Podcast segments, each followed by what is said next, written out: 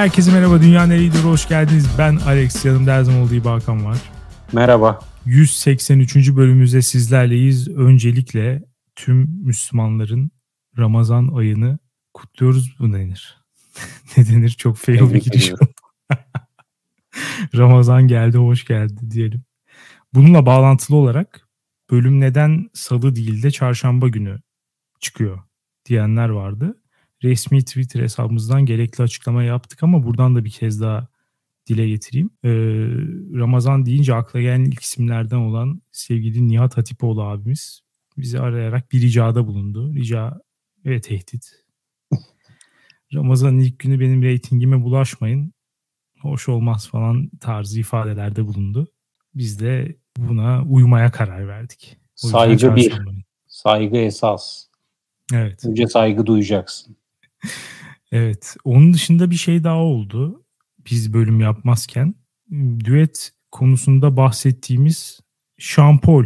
Daha sonradan bizim bölümlerin çizimini yapan Hands On Hips Design kendi Instagram'ına Şampol'ün çizimini yükledi story olarak. Ve Şampol bu story'i açıp izlemiş. Acaba ne düşündü bunu gördüğü zaman? Şampol'i davet etseydik hemen. Evet acaba gelir miydi ya? Biz de belki bir düet yapardı. belki programa evet. gelmezdi ama düet kesin yapardı. Atalım bir istek. Geçtiğimiz bölümün konusu mindfulness'tı. Dünyayı kötüye götürüyor çıkmış %59'la. İnsanlar mindful olmak istemiyor diyebiliriz. Ee, Dünyaneregidiyor.com'a gelen yorumlara bakalım. Entel Feridun demiş ki Öncelikle zirvede bir bölüm daha yaparak içimizdeki İrlandalılara gereken cevap verdiğin için sizi tebrik ederim. Mindfulness bahsettiğiniz gibi dayatılırsa ve sizden sürekli mindful olmanız bekleniyorsa dünyayı kötüye götürür. Ama arada bir oturup nefes egzersizi yapmanın, yürüyüş yapıp kendinizle vakit geçirmenin dünyayı iyiye götürdüğünü düşünüyorum. Bizim okulda öğrencilere Headspace uygulamasına bedava üyelik veriyorlar doktora yeterlilik sınavından önce birkaç defa kullanmıştım ve gerçekten faydasını gördüm diyebilirim. Ayrıca okulda psikolojik destek açısından da Türkiye'de görmediğim kadar fazla destek hattı ve materyal gördüm. Belki bizim memlekette bu endüstri yeni oluştuğu için biraz eğreti duruyor olabilir. Bu arada toksik kelimesinin kullanımının dünyayı kötüye götürdüğünü düşünüyorum ve bundan bahsetmemenize çok şaşırdım demiş. E, toksik kelimesini sevmiyormuş. Ya ben de birazcık fazla kullanıldığını düşünüyorum toksik her şeye ikide bir toksik ilişki, toksik insan falan. Bilmiyorum Alex ben toksik kelimesini seviyorum açık konuşmak gerekirse. Toksik şarkısını sever misin Britney Spears'ın? Klibi e, gerçekten dikkate değer bir klipti. E, fakat Britney'ye çok yazık oldu Alex. Şimdi Katılıyorum. Ramazan, e, onu da anmak lazım kötü zamanlardan geçen insanları da anmak lazım. Bu ay bize bunu öğretir. O yüzden Britney'e e, yardımıyla uzatalım. Geçen gün TV8'de Acun Ilıcalı Erzurum Spor'a yardım eli uzattıysa bence Britney'i de es geçmemeliyiz. Buradan çağrım budur. Biz de bir gün bir Britney gecesi mi yapsak Alex? Yapalım evet. Dediğin gibi bizden kötü durumda olanların halinden anlamak demektir biraz Ramazan ayı. Evet. Britney Spears da bizden daha kötü durumda. O yüzden kendisiyle bir özdeşlik kurabiliriz bu ayda. Bence de.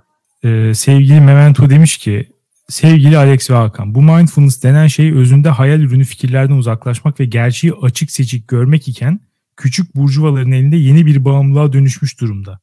İyi hissetme bağımlılığı benliğin gerçek dışılığını ifşa etmesi gereken bir pratik tam tersi egoyu beslemek, onu iyi hissettirmek için yapılıyor. Şirketlerin ve patronların elinde ise çalışanları uyutmak için yeni bir yönteme dönüşmüş durumda. İnsanlar genelde ücretli emeğin dertlerinden biraz olsun tüketim alışkanlıklarıyla sıyrılırdı. Artık bu dertlerin telafisi tüketimin getirdiği zevklerle değil, spiritüel gelişim, kendini gerçekleştirme hikayeleriyle yapılıyor. İnsanlar böylece şikayet ettiği koşulları değiştirme gücünden mahrum kalmaya, toplumsal muhalefete uzak kalmaya devam ediyor. Bu bireyci spiritüellik aynı zamanda sorumluluğu bireyselleştirerek insanların da arasını açıyor. Diğer insanlarla dayanışma eksikliği ve birbirini suçlamalar başlıyor. Herkesin sadece kendisinden sorumlu olduğu bir toplumda herkes ihmal edilebilir, şiddet görebilir, kolayca harcanabilir ve yerine bir başkası konabilir. Çünkü hak etmiştir. Bu tutum önce en dıştaki azınlıklara, göçmenlere, kadınlara vesaire yönelik başlar. Eninde sonunda iş arkadaşına yakınlarına uzanır. Lafı uzattım ama mindfulness güncel haliyle bir tür kapitalist üç kağıttır. Yoksa binlerce yıllık geçmişi olan bir pratik. Yani herkes gerçekten mindful olsaydı birey illüzyonundan biraz olsun kurtulurduk ve daha güçlü ve devrimci bir toplumsal muhalefetimiz olurdu. Çok iddialı buldum Alex. Bilmiyorum. Ya ben de yer yer e, kesinlikle katıldığım ve geçen bölümde de benzer şeyler söylediğim e, argümanlar oldu ama vardığı yeri ben de birazcık evet iddialı. Ya benliğin gerçek dışılığını görmek için kullanılan bir pratik diyor. Sonra buradan bir toplumsal muhalefet çıkarmaktan bahsediyor. Yani ben e, benliğin gerçek dışılığıyla e, bir topluluk olma hissi arasında bir bağ var da bence bu binlerce yıldır pratik edilen şekliyle benliğin gerçek dışından kastı yani bence tam yani dünyayla bir spiritüel bir bağ o. Böyle beraber örgütlenip toplumsal muhalefet yapalım gibi bir felsefe arkasında bulunduğunu sanmıyorum mindfulness. Buradan onun çıkacağını da hiç sanmıyorum. Evet, ona ben de açıkçası katılmıyorum. Mindful Poet demiş ki adına kandım umut bağladım beyaz yaka zırvası mindfulness. Rahatlayayım derken daha da sinirlendim. Allah belanı versin mindfulness diye bir şiir yazmış. Çok güzel. Emeğe saygı demek istiyorum. Gür, Gürkan Erol demiş ki genelde yorumlara katılıyorum. Özellikle Doppler'in son özetine. Ancak ilave olarak mindfulness olayının öyle kurslar, metodlar vesaire olmadığını eklemek isterim. Ayrıca secret saçmalığı gibi bir şey kesinlikle değil. Uygulayınca şu olur bu olur da yok. Sadece anı yaşarsın. Beyin uyanıkken sürekli düşünüyor ve anı yaşamak imkansız oluyor. Çare nefes alıp vermeye odaklanmak. Hepsi bu. Çünkü nefese odaklanınca beyin başka şey düşünemiyor ve anda olabiliyoruz. Söylemesi kolay ama yapması çok zor. Deneyenler bilir. Zihin sürekli bir şeye kayıyor. Yani olay son derece basit ama son derece zor. Herkese denemeyi tavsiye ederim." demiş. Ben bunu okuduktan sonra motive oldum ve bir deneyeyim dedim. Ama kafamın içinde sürekli çalan Baby Shark şarkısını durduramadım. ne yaptıysam. Sen de Baby Shark'ı yaşasaydın. Ya onu onu yaşadım her zamanki gibi.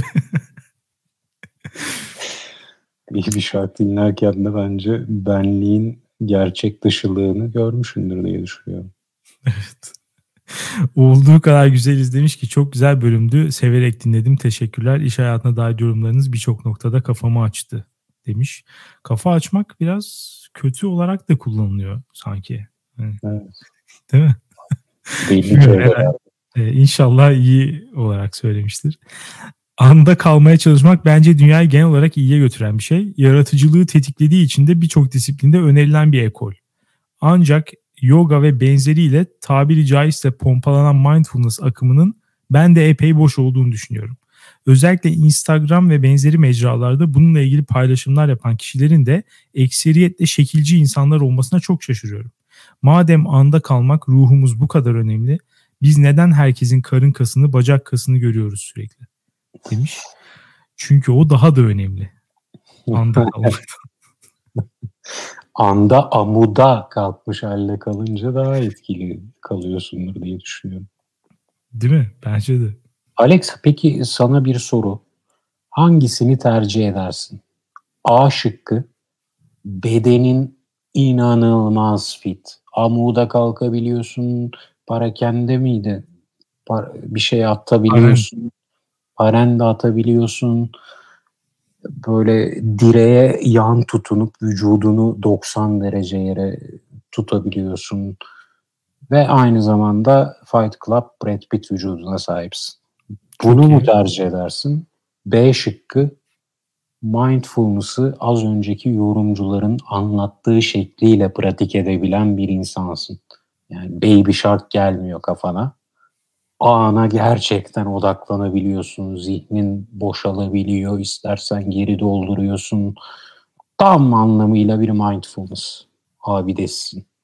Ya ben ilkini seçiyorum herhalde. Ee, o anda benim kafamda Baby Shark çalması beni çok rahatsız etmiyor.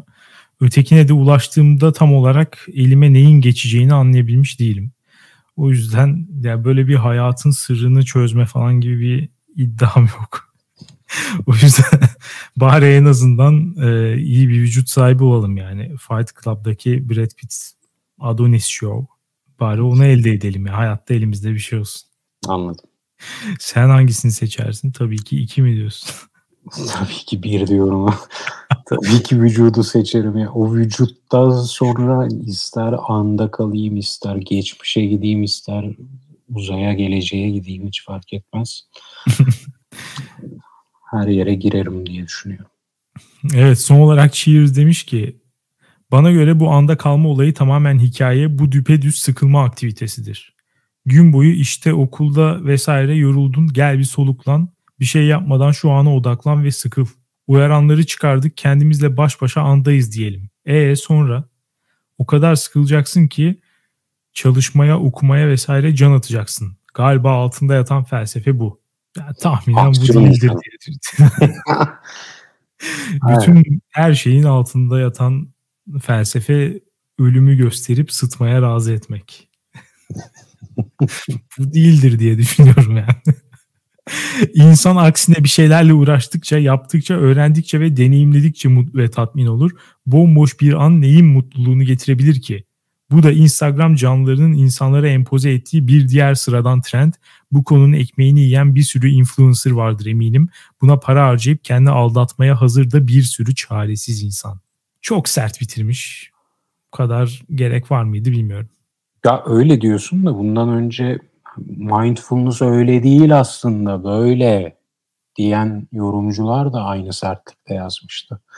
Bence bu iki uç normal şu andaki haliyle mindfulness'ı gömmekte aynı derecede şeyler, sertler ve bu konuda birleşmiş durumdalar ama bir tanesi aksiyon insanı, bir tanesi huzur insanı. Yani mutluluğu ikiye ayırırsan bir huzur çıkıyor içinden bir de böyle heyecan, merak, saldırı gibi bir mutluluk dersen biri birini biri birine gidiyor bu iki ucun. Evet ama ikisinin de ortak noktası hani ideal bir mindfulness olduğu ama ona herkesin ulaşamadığı yönünde. Evet. Gerçek mindfulness bu değil. Acaba yok mu diye de ben şu an düşünmeden edemiyorum Alex. Bu iki yorumcu kitlesi de beni biraz kırlandırdı. Evet genelde böyle bir e, yani gerçek şey X bu değil. Olduğu zaman genelde gerçeğinin ne boka benzediği belli olmuyor. İnsanlar yani kendileri ona ne demek isterse onu yakıştırıyorlar. Burada da biraz o durum var gibi. Çok geniş bir kavram galiba. Evet. Her neyse biz e, bu haftaki konumuza geçelim istersen. Geçelim. Bu hafta şu konuyu konuşmak istiyorum. Taşınmak. Gayet pratik bir konu. Evet hiçbir yan anlamı yok. Metafor falan hiçbir şey yok. Birinin kalbinden taşınmak falan öyle bir şeyler hiç yok. Dümdüz ev değiştirmek anlamında. ya Öncelikle şunu kabul edelim. Taşınırken mindful olamazsın diye düşünüyorum imkansız. Yani taşınırken de olamazsın. Taşınmadan önce taşınmayı planlarken de olamazsın. Taşındıktan sonra oraya alışmaya çalışırken de olamazsın. Bu sürecin öncesinde, sonrasında ve sırasında mindfulness'ın M'si yok. Sadece anksiyete var, rahatsızlık var, huzursuzluk var. Daha birçok şey var. Şimdi bunları bu konuyu konuşurken göreceğiz. Neresinden başlamak istersin? Ya Öyle öncelikle Ortası şunu sormak sana sana şunu sormak istiyorum. Şu ana kadar kaç kere taşındın? Yani kaç farklı evde yaşadın? Mesela ben e, 7 adet evde oturmuşum bu yaşıma kadar. 6 kere Çok yani taşınmışım. Ki şunları saymıyorum. İşte 6 aylığına Erasmus'a gittim. 1 yıllığına master'a gittim falan tarzı süreli ayrılıkları saymıyorum. Kalıcı olduğu düşünülen taşınmalar işte 6 tane. Çokmuş. Ve çok çok tabii ki evet. Yani ve bu konuya bakarken biraz da işte şuna benzer şeyler gördüm. Ee, işte çocukluğunda çok fazla ev değiştirenler, farklı yerde oturanlar daha sonra da işte taşınmayı seveceklerdir. Hani aynı yerde uzun süre oturmak istemeyeceklerdir falan tarzı böyle bir sanki bizi göçebe yapıyormuş gibi bir yaklaşım var. Ben tam tersi. Tam tersi. Hiç sevmiyorum. Taşınmaktan nefret ediyorum. Yani o derece bir patolojik bir düzeyde nefret ediyorum. Şöyle söyleyeyim. Toksik mesela diyebilir miyiz? Toksik bir taşınma nefretim var. Ee, şöyle diyebiliriz tabiri caizse. Beni bir ahıra bağla. Tamam mı?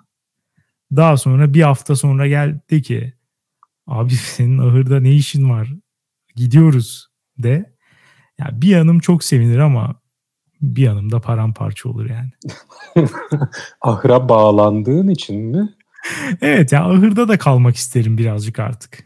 Bir yanım üzülür yani. Ya şunu oturtamadım kafamda. Ee, sen bu e, kendin e, bir yere gitmeye üşendiğinden mi yoksa gittiğin yerle fazla duygusal bağ kurduğundan mı sana taşınmak zor geliyor?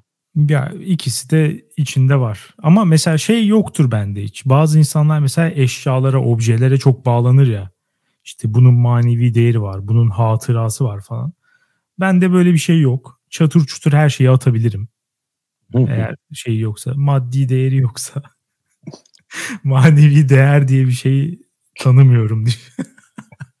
yani bu kadar ekstrem bir şey değil ama e, çok fazla objelerle bağ kurmuyorum yani ölüp bitmem.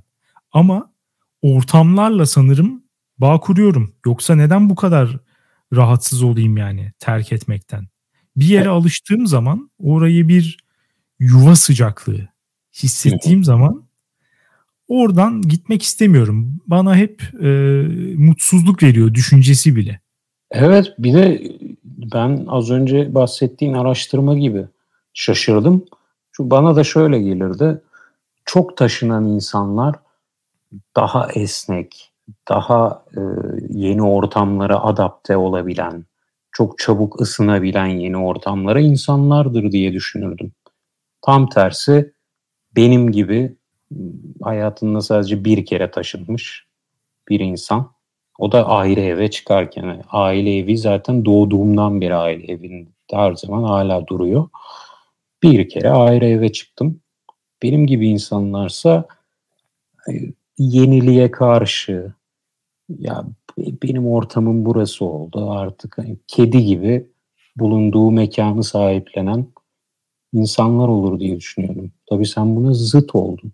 E sen öyle misin peki? Bir yere gittin mi sen de taşımak istemiyor musun? Ben de aslında tam tersi çabuk adapte olan bir insan gibi görüyorum kendimi. Bu araştırma saçmalık çıktı.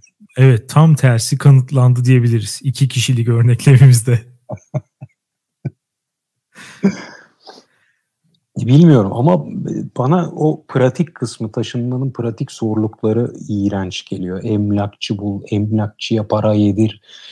Sonra zaten hiç aklımın ermediği kanepenin falan evden dışarı çıkartılması, yeni eve taşınması falan. Bunları tabii sen yapmıyorsun, parasını verip yaptırıyorsun ama ben hayal ederken bile bunları bunalıyorum. Açıkçası yani kendin yapmanla çok da fark etmiyor. O mental yük yine senin omuzlarında. Taşınırken bir şey kırılır, eder, oldu mu? Ya tabii nasıl evet. değil. Evet yani şeyden başlayalım gerçekten. Mesela masraf kısmından baka, bakarsak. Yani taşınmak hem acayip bir finansal olarak bir yük getiriyor. Hem de ama e, çok emek gerektiriyor ve mental yük oluşturuyor. Yani ben bunların hepsinden şikayetçiyim. Finansaldan mesela başlarsak hakikaten daha ev bulmak bile inanılmaz bir zorluk. Özellikle şu an İstanbul'da. Yani iyi ev diye bir şey sanırım kalmadı artık. Yani evet. Şöyle bir durum var. Ee, bir ev aynı zamanda işte e, ya bir ev ya çok pahalı ya işte merkezi değil ya çok küçük ya depreme dayanıksız falan muhakkak bir tane bir boklu var. evin ya da birden fazla genelde bir boklu var. Üstüne bir de bunlara sahip olmasının üstüne e, mevcut kirandan çok daha yüksek her yer.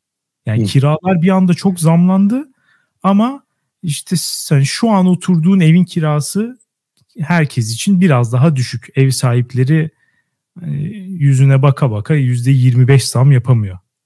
Biraz çekiniyorlar. O yüzden herkesin mevcut oturduğu evin kirası etrafına göre bir tık daha düşük. Orada bir şey gibi böyle hani sıkışık trafikte şeridini herkes terk etmeye başlarsa, herkes böyle bir sağa sola atlamaya başlarsa daha da tıkanır ya Arap saçına döner trafik. Evet. Bunda da öyle. Herkesin kendi evinde oturması lazım. Finansal kısmı ya bir bu var hani hadi evi buldun diyelim daha sonra dediğin gibi devam ediyor. İşte emlakçıya bir kira veriyorsun bir tane ev sahibine depozito veriyorsun bir kirayı girerken zaten neden bilmiyorum peşin veriyorsun falan. 3-4 tane ki bir havalara gidiyor. Yani sorgulanmıyor da bunlar hani bu pratikler sadece böyle olacak diyorlar ve sen de yapıyorsun. Ondan sonra yeni eşya alma olayı var. O ciddi evet. Çünkü yani mevcut eşyaların hepsini yeni bir evde kullanamazsın. Muhakkak uymayanlar olacak. Ee, onun dışında işte hakikaten yeni evin temizliği ayrı, oraya bir düzene sokması, işte o eşyaları almak için harcadığın zaman, karar vermenin mental şeyi, yükü, sonra taşımacılık denen sektöre ayrı bir parantez açmak istiyorum şu an. Hı hı. Ben henüz e, çokça taşınma tecrübe etmiş hem birinci elden hem ikinci elden yani tanıdıklarımın taşınması falan tarzı e, bir insan olarak şunu artık kafada netleştirdim. Sana e, pürüzsüz bir taşınmayı satın alacak bir para dünya üzerinde yok. ya gerçekten mi? İnanamıyorum. Ya bu cümleye inanamıyorum Alex. Cidden paranı kıyarsan böyle adeta ışık hızında gözünü açtın kapadın ve tam olarak istediğin şekilde yeni evinde tüm eşyalarını bulamaz mısın? İnanmıyorum böyle bir şey olabileceğine.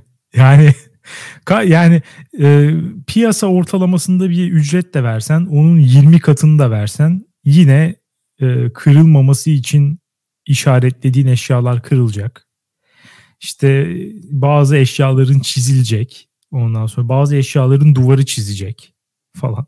Bunlar bence taşınmanın e, kaçınılamaz sonuçları. Ya şimdi eğitim elitizmi yapmak istemiyorum ama şöyle bir ekip kursak taşımacılık. Hepsi Harvard e, doktoralı. aşırı pimpirikli, aşırı Aynı zamanda da hepsi crossfitçi. Evet. Çok güçlüler. evet. Böyle bir ekip kursak acaba taşımacılık piyasasının tozunu attırır mıyız? Hiç sanmıyorum. Muhtemelen onlar da abi şöyle bir durum var. Taşınmanın yarattığı o pis aura çalışanlara da geçiyor. Hmm. Taşınan insanlar her zaman çok mutsuz. Hep çok panikler. Hep böyle bir işte huzursuzluk var ortamda. O negatif enerji onlara da geçiyor. Ve bu insanlar her gün öğle yemeğinde lahmacun yiyor. ya bu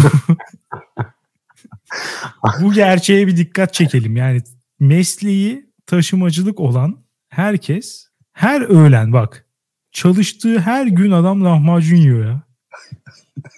Nasıl bir şey bu abi? Normal adamı da bozar. Yani buna kimse dayanamaz bence. Lahmacun, çay, sigara. Yani bu hayat adamı bozar. Harvard'ı doktora getirirsin. Yani şey vardı Umut Sarıkaya'nın bir yazısı vardı. Kıvanç Tatlıtuğ'la vücut değiştiriyorlar. Bir iki hafta içinde Umut Sarıkaya'nın ruhu Kıvanç Tatlıtuğ'un vücudunu da içine sıçıyor. Bu da onun gibi yani Harvard doktora ve crossfitçi gelir ama o iki hafta o huzursuz ev sahipleri işte mutsuz taşınmaya çalışan insanlar ve öğle yemeğinde lahmacun 15 gün üst üste bunları gördükten sonra o adam da biter. O da bütün eşyaları her tarafa vurmaya başlar. Gerçekten bitebilir. Ama bir de hak veriyorum ya. Gerçekten Harvard profesörleri de gelse dediğin gibi vurur. Çünkü ben de geçen gördüm apartmanda birileri taşınıyordu. Ya adam sırtında kendinin üç katında bir kanepe taşıyor. Bundan daha zulüm, bundan daha zor bir iş düşünemiyorum. evet gerçekten para, çok inanılmaz hani hiç geç tok karnına çalışıyor muhtemelen. Komik bir para alıyor. Ya bu adamın senin o kalepini umursamasını bekleyemezsin. O haksızlık ve bu arada gördüğüm adam aşırı nazikti. Ben şok oldum. Yani durup tebrik edecektim sırtında kendinin üç katı bir kanepe olmasa. Ya, o adam o an ben yanından geçerken bir yardım eli uzatmayı teklif etmedim diye ömür boyu benden nefret etse, tiksinse, benim iğrenç, pislik bir insan olduğumu düşünse haklı. Bana istediğini yapabilir ve ağzımı açamam.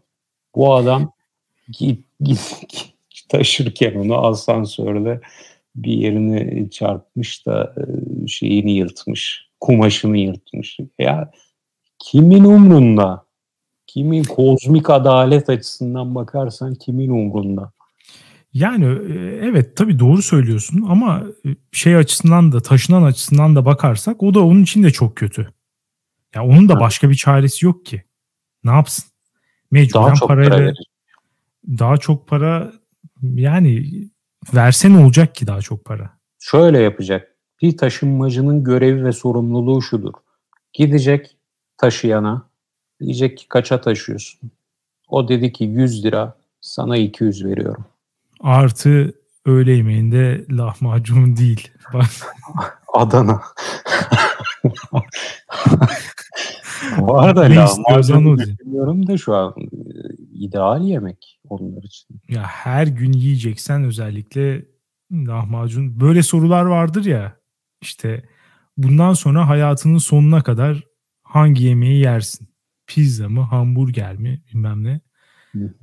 İşte bu adamlar kanıtı hangi yemeği yiyeceğinin ölene kadar. Eve hamburger pizza söylenmiyor. Lahmacun söyleniyor hep. Demek ki ölene kadar lahmacun yenir abi. Her gün o gidiyor demek ki. Başka şey gitmiyor. Yahu Alex ama bir tık ağırını düşün lahmacunun. O zaman taşıyamaz o üç katı kanepeyi. Evet. Midesine oturur. Bir tık altını düşün. O zaman yine taşıyamaz. Çünkü yeterli enerjiyi alamaz. Evet. Lahmacun ideal. Düşünsene mesela öğle yemeğinde geliyor adam bir buçuk kuşkaş pide. imkansız gerçekten. Uykusu falan gelir sonra. evet.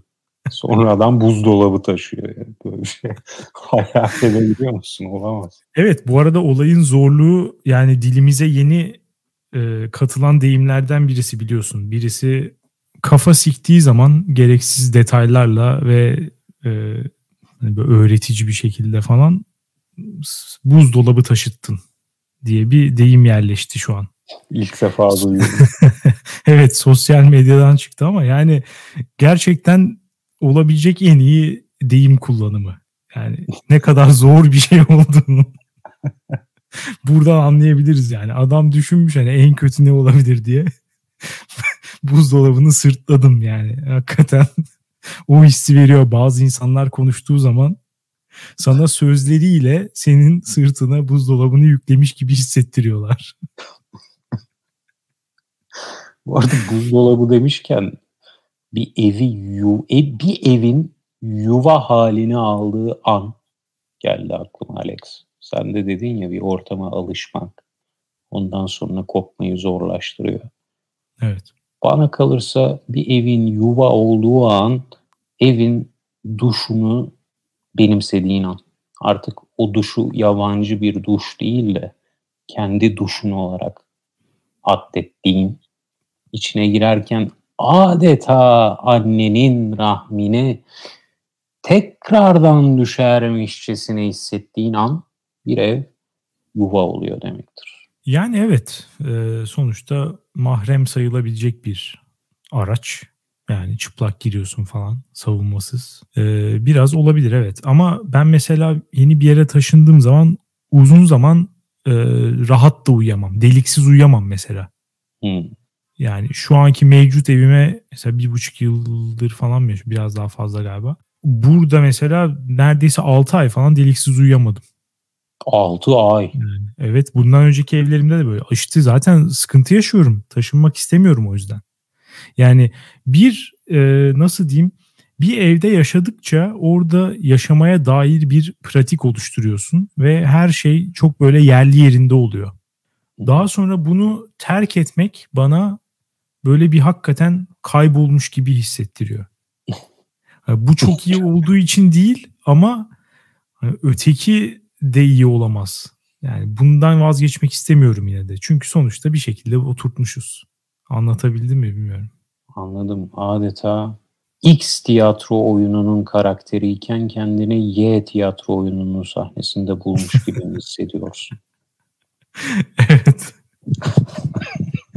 Ve yani X tiyatro oyunu hani devlet tiyatrosu Çehov'dan Vişne Bahçesi kadar sıkıcı bir oyun da olsa.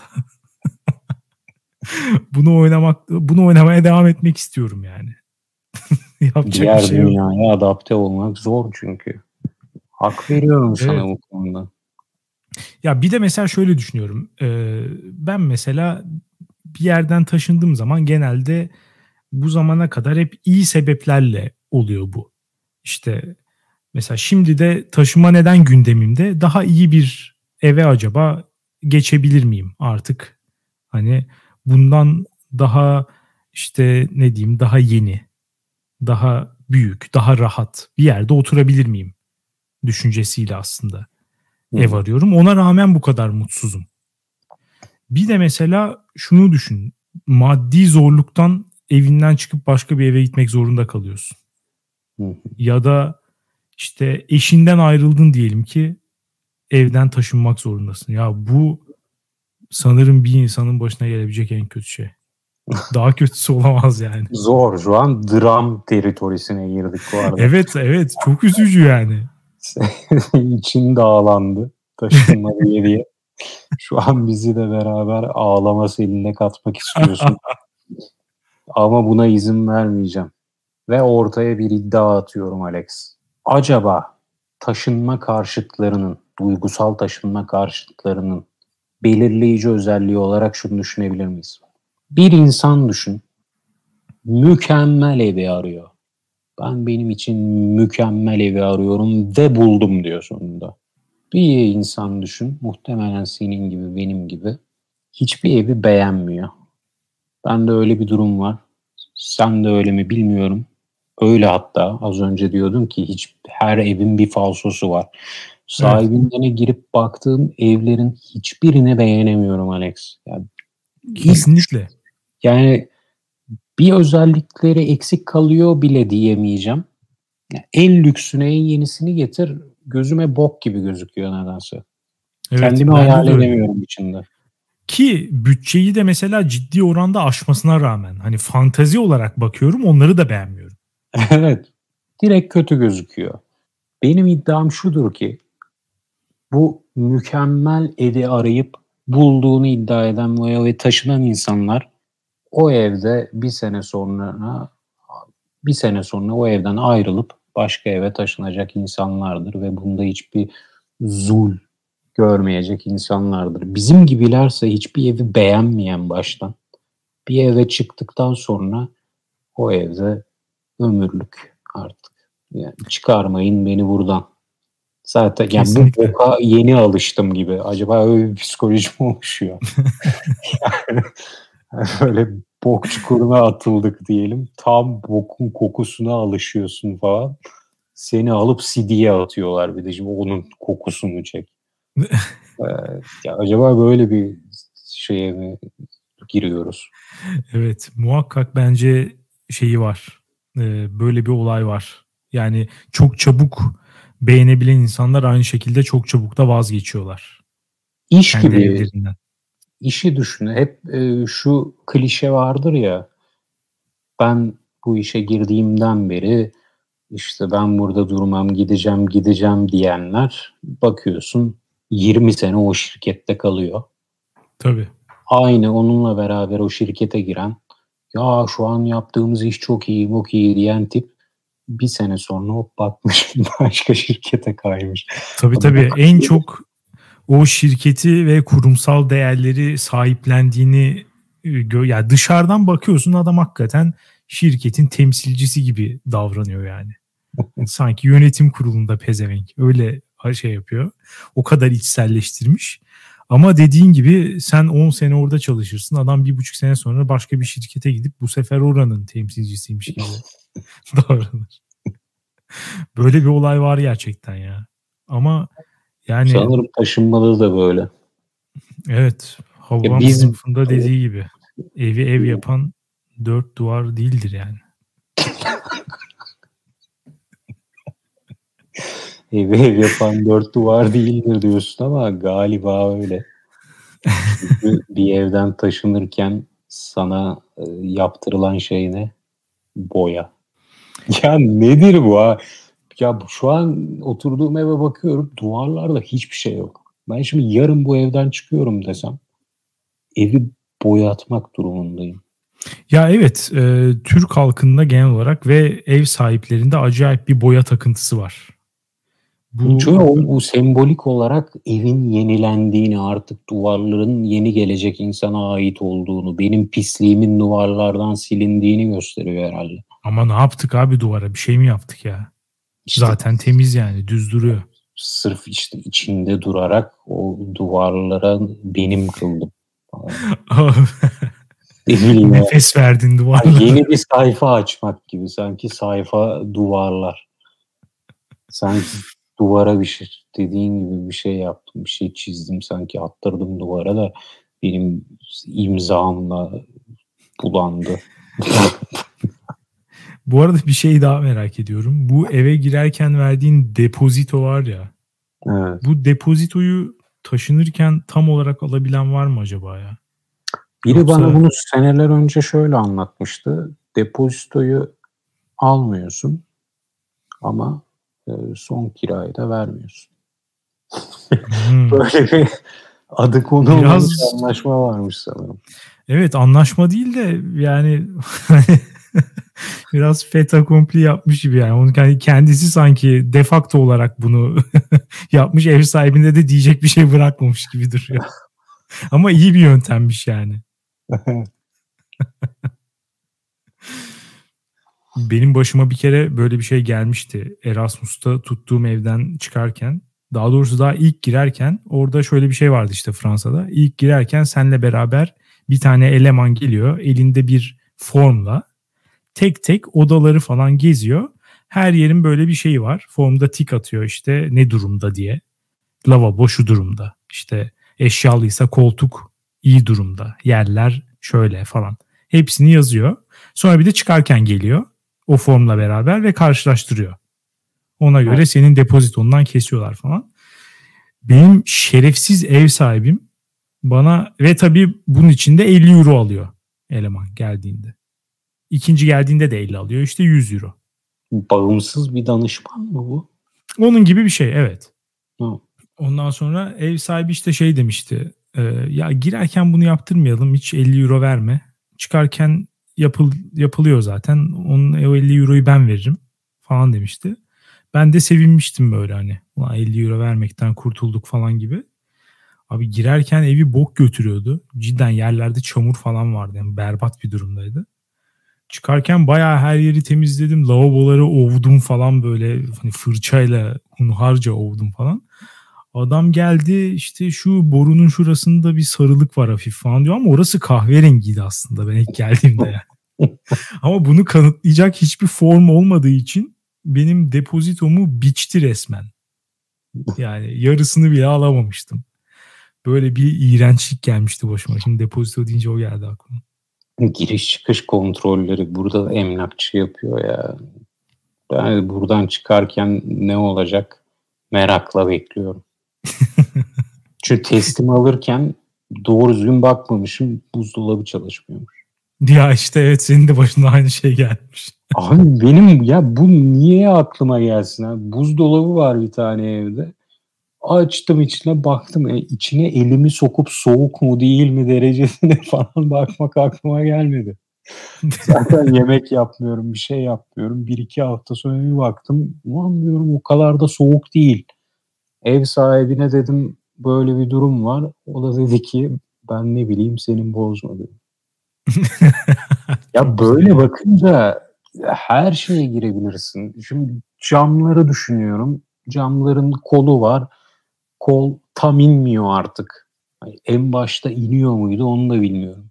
Ama kötü niyetli bir göz gelip ya bu artık tam inmiyor ben böyle teslim etmedim der. Bak tutanakta öyle bir şey yazmıyor. Kol tam inmiyor diye buna yeni kol taktıracağım. Depozitondan kesiyorum. Ya bütün bu düşünmek çok detaya girdim. Pardon. Evet ama işte yani sonuçta oluyor bunlar. Başımıza geliyor. Ve bir de bu arada taşınmanın gerçekten böyle bir etkisi de var. Seni inanılmaz detaylarda boğuyor. Bir milyon tane şey var çünkü taşıman gereken ve yeni evinde olması gereken. Bütün bunlara girdiğin zaman o bilinmezlik deryasında kendi kaybediyorsun cidden. Öyle bir şey de var. O da mutsuz ediyor yani insanı. Çok fazla seçim yapmak lazım. Sürekli bir şeylere karar vermek lazım falan. O da çok ağır yük. Bütün bunların bir tane çözüm var. Kimse taşınmasına. Herkes şu an mevcut evinde. Bir deprem zaman... başımıza kötü bir şey gelmezse yani aynı evde oturalım gitsin ya. Peki o zaman soru geliyor. Yakında taşınma var mı? Ya işte bilmiyorum ara ara düşünüyorum. Sonra bu anlattığım duygulara kapılınca vazgeçiyorum. Sonra 3 ay sonra yine hadi taşınayım diyorum. Sonra yine aynı şey falan. Böyle bir döngü halinde ilerliyor. Dışarıdan bir itiş olmadığı sürece sanırım hiçbir zaman taşınamayacağım hayatım boyunca. ben şeye çok gülmüştüm ya. Birkaç hafta önce öyle aramızda konuşurken taşınma mevzularını sanırım sizin gündeminizde taşınma vardı. Evet. Sen de şey diyormuşsun ya bu evden benim ölüm çıkar noktasında. evet.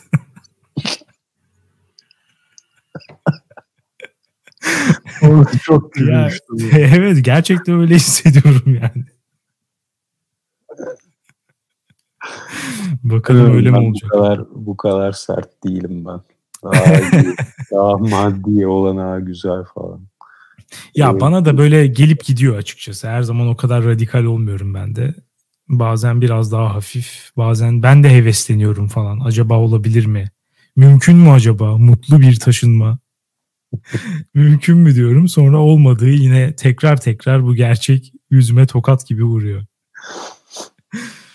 Zor. Ayımıza uygun olarak kader kısmet diyelim ne diyelim bu işler. Evet. işler. evet bu şekilde toparlayalım. Dünya nereye gidiyor.com'a konuyla ilgili tüm görüşlerinizi kaç kere taşındınız bu zamana kadar en zor taşınmanız neydi? Bunları anlatabilirsiniz. Dinlediğiniz için teşekkür ederiz. Haftaya salı görüşürüz. Güle güle.